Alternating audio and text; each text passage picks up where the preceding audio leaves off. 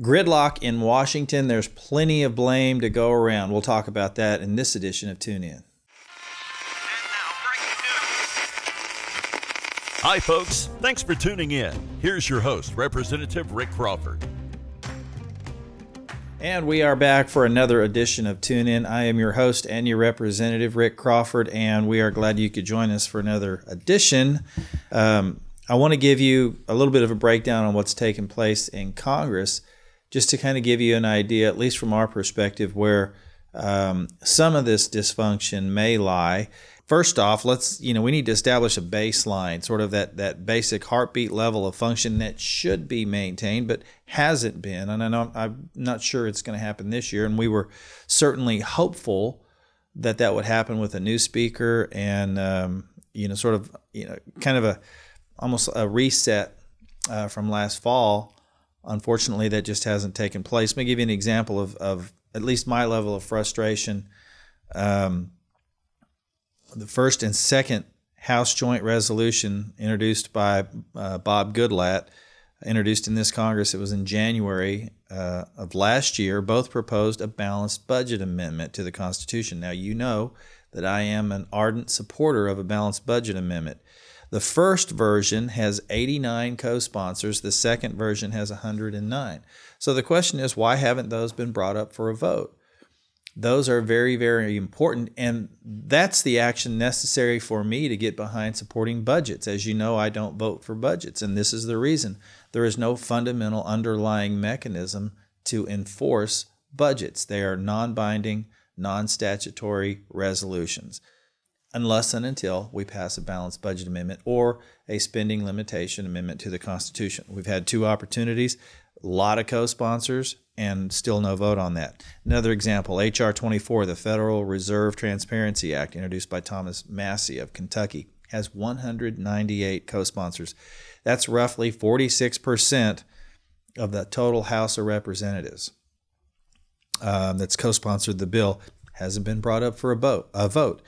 Or uh, how about this one? Uh, H.R. 2646, the Families and Mental Health Crisis Act, introduced last summer by Tim Murphy, has 187 co sponsors, bipartisan co sponsors at that.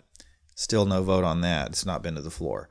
The last time all 12 appropriations bills actually were passed appropriately was 1994.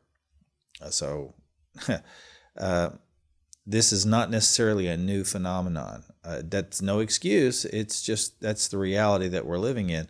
Um, and again, I mentioned before, you know, we're going to make an attempt at passing all 12 appropriations bills.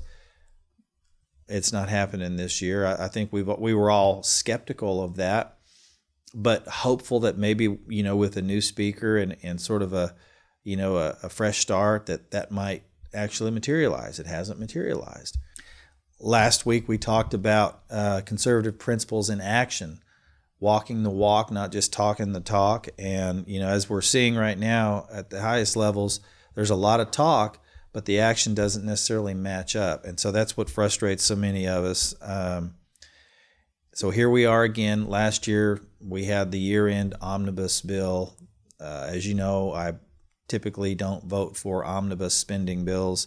I've I think I've outlined the reasons why in the past. We're on track to do that again this year.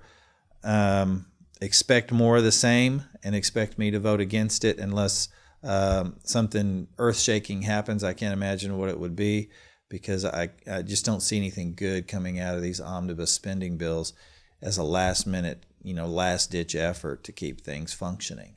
So there's where we are. Uh, you know, I'm I'm doing this as a matter of course to be more candid with you. Um, I know we're going to get some calls, we're going to get some emails, and we're going to have some comments on um, on Facebook and YouTube and stuff like that. That's what the comments block is for. Certainly want your feedback, and certainly invite you to um, tweet your comments to us at TuneInAR1 at TuneInAR1 and encourage you to include your name and hometown so that we can properly attribute your comments. That's what this is about is trying to establish that line of communication with you. So, um, you know, yes, by all means, send us your comments. I think you know how I feel about this. I'm not trying to hide anything from you. And as I said before, This the whole purpose of why we started this program was to pull the curtain back a little bit. And I think every edition of Tune In has gone a little further in pulling that curtain back just a little more to give you a little more insight into what's going on here in Washington. I hope you find it helpful, and uh, we'll continue this next week. Until then, here's a look at this week's vote check. Thanks for being with us.